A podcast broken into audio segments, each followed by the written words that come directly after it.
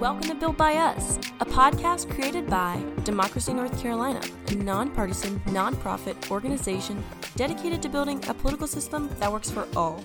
My name is Alyssa Rodriguez. I'm your host, and in this episode, Taylor and I talk about transparency in our government and what that looks like, or what it would look like if we saw it. Taylor and I discuss some events in North Carolina that have happened that have kind of lacked transparency from our government, but we're really curious about what you think. So, let us know. So, trusted your government lately? No. yeah, so not much trust there. Currently, there's been some issues. Uh, a lot of them, specifically in this past couple of weeks. Mm-hmm. It's just, I feel like a lot of these trust issues, personally, could be maybe not solved, but alleviated if there was just more transparency mm-hmm. in our mm-hmm. government in general. Yeah. And that doesn't just mean like, oh my God, show me all your classified documents. It means like, tell us what's going on, like what's happening. Yeah, make it just make it a little bit more clear. Yeah. And then also just making that information accessible to people. And that doesn't just give away your secrets, it informs citizens and it empowers the electorate. It really helps me as a voter feel more valued helps me feel more educated on what I'm mm-hmm. voting on. And even just knowing feels like a powerful tool as a voter, just knowing what's going on. I'm like, okay, well, I know what's going on in my government right now. I don't. right. And so we're going to talk about the issue of transparency, but also the I think another one of the goals of this this particular episode is to inform inform the listeners so that they don't feel that way. Yeah. Because we have some, you know, we spend all of our time doing this and we're going to like decode the confusing conversations and cuz there's a lot of them. So, I mean, why not? Let's just get into the heavy hitters, right? Which one? There are so many things that have been going on in North Carolina that need to be broken down. so, a few weeks ago, there was a vote on the state budget. Was there? Yeah, there was a vote with about half of the representatives there. Oh, that sounds like a fair vote. So, like, just enough to make quorum. Um, and they voted to override Governor Cooper's veto. And so that means that technically the budget has now passed through. So let's break that down a little bit. There's pretty much one reason why this was done in a shady way. The reason that Cooper vetoed the budget to begin with was because he wanted to expand Medicaid. And that fight has been going on for a while, you know, trying to make all those compromises. So that's why it ended up happening that someone made the decision to call a vote when there were only half of the people there. There's some confusion around if everyone knew there was going to be a vote or not.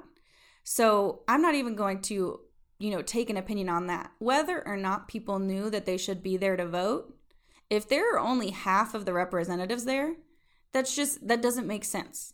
That's not a, like a fair vote, yeah. right? Like everyone, at, at least like more than half of the people should be there. Um, and that's Democracy's opinion, and that's why we encourage folks to go back to the General Assembly the next day and, you know, demand that they fixed it. What comes next is that it's not been fully decided. You know, this budget hasn't gone into play yet because a lot of the people who were not there to vote are fighting back, right? So those representatives are trying to fix it. Yeah. Right? So apparently it could go back to the state Senate and they could hold up the veto since I've never seen that, I don't really know how that works, but that's what some state senators are doing right now. They're trying to prepare for that. And I know personally, when I hear the word budget, I don't think that it's going to affect me in that great of a way. Just like the average person, I feel like when they hear us talking about the budget, they're like, okay. But there are a lot of other things happening in North Carolina that, even though the budget does affect you in a direct way, a lot of other issues are very obviously mm-hmm. affecting you in a personal way. Yeah. So I guess one of the examples with that would be our voting machines. Yeah. So we have machines that we use to vote. I personally voted on a machine for my first time this year. Every other time I'd voted, it'd been on paper which I like that. You know, I like to fill in the bubbles like it's a Scantron. but a lot of people, you know, they're the electronic things and you either like push a button or it's touchscreen, you know, something like that. So the machines that we have in our state, they've all technically gotten too old. The like customer service or like IT service on the back end is now so outdated that if something went wrong, they couldn't like actually help. So we need new ones. And so that was a big fight last month, um, trying to ask for the best machines. So we were advocating at the state board level, the state board of elections level. We were saying that most counties should do paper because no one is filling in a wrong bubble, right?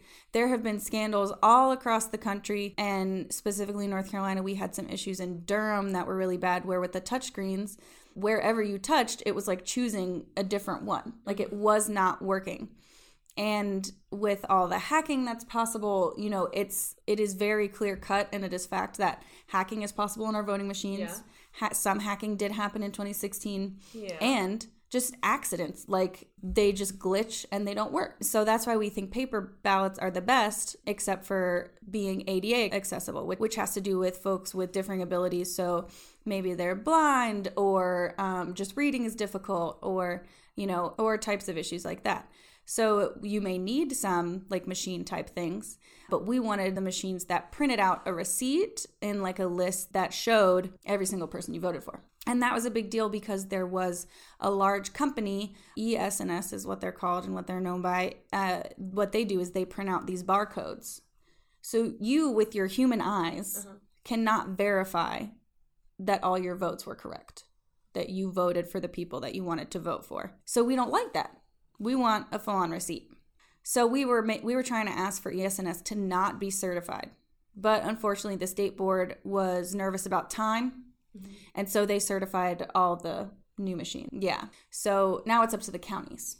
Mm-hmm. So now that it's up to the counties, we just need to be advocating on a county level for them to pick the best options for themselves. Right. And we're doing that and we're hoping that y'all are too.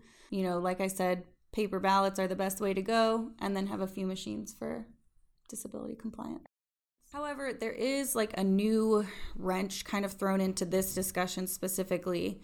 There have been reports that the State Board of Elections didn't check the source code of all these new machines. What? So this is like super computery. Oh like I don't understand source code. I don't know what that would be, but it's something like on the deep computer on the back end that needed to be checked out before it's got before they got certified.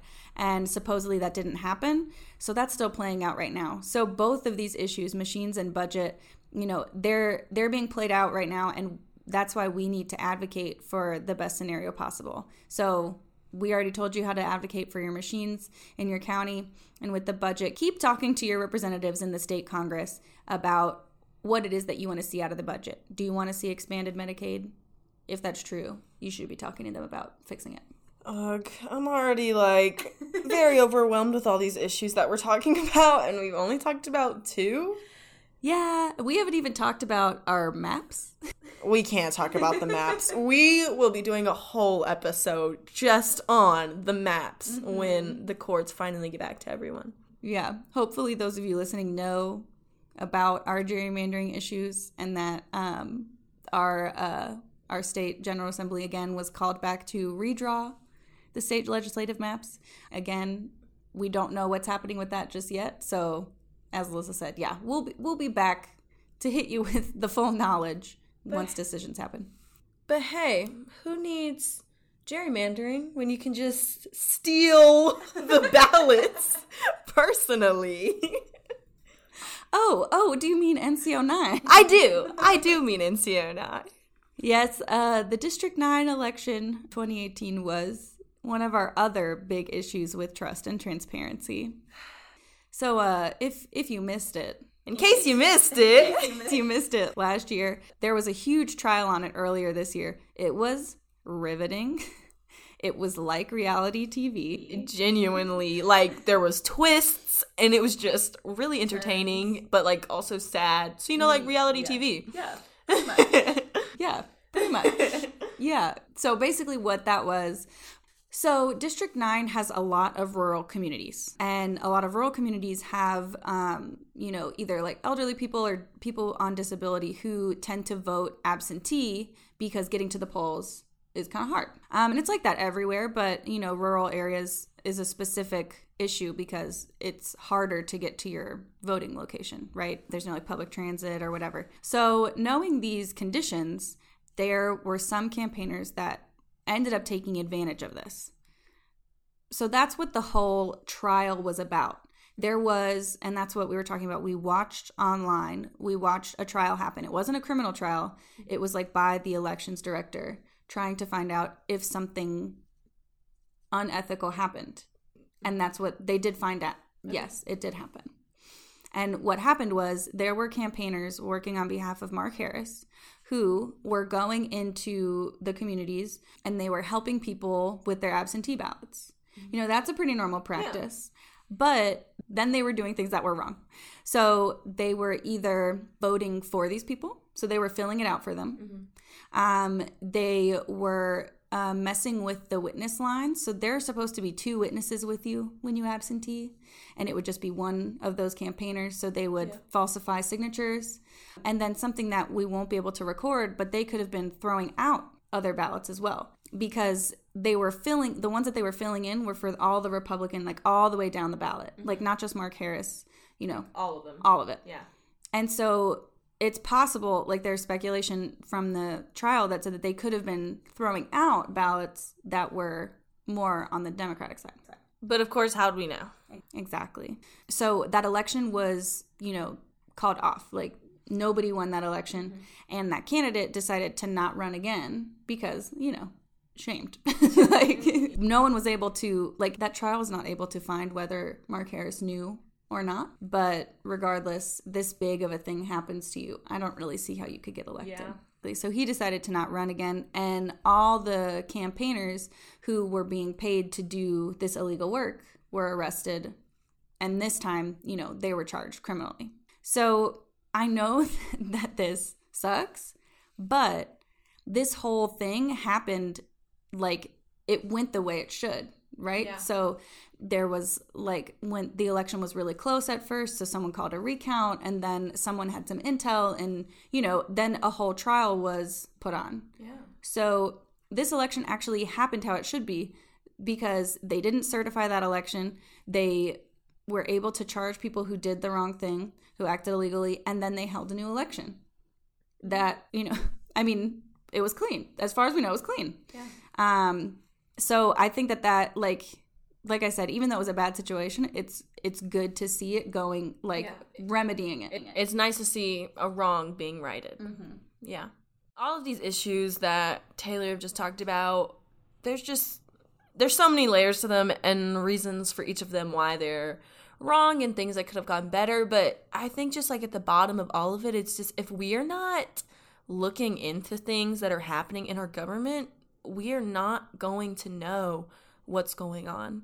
And so transparency isn't important, but it's it's not we can't just wait for transparency to happen. Mm-hmm. Like we need to actively be demanding it and searching it out in a way. And so Taylor and I have been talking about things on like a state level here in North Carolina, but things are definitely going on nationally in our country that we don't know about and we mm-hmm. should. And even just bringing up the possibility of impeachment what that trial could bring to to the public eye is so great. Like there are so many details about our government that we don't even know are happening and there's the possibility of an impeachment trial. Mm-hmm. So like what don't we know? And for just a trial to be happening we people would be questioned testimonies would be taken like we would learn so much more about things that were going on things that could be illegal or detrimental to our country that we would never know if this trial just didn't even take place and so I get how things can look pretty dark, to be honest. I mean, a lot of bad things are happening. There isn't a lot of transparency from our government right now, but there can be. Like, just because these bad things are happening doesn't mean that we can't fix them. So yeah, we we have been kind of for a while we kind of just let these things happen and now it's bad and but now we all know it's bad. And so now that we're all paying attention, this is like our opportunity to finally hold our government and our government officials accountable for what they're doing so we can fix our counties and our states and our country to become a more transparent and equitable system. I'm sure that it can feel like like there's no trust in the government. It's just the way it is, mm-hmm. right?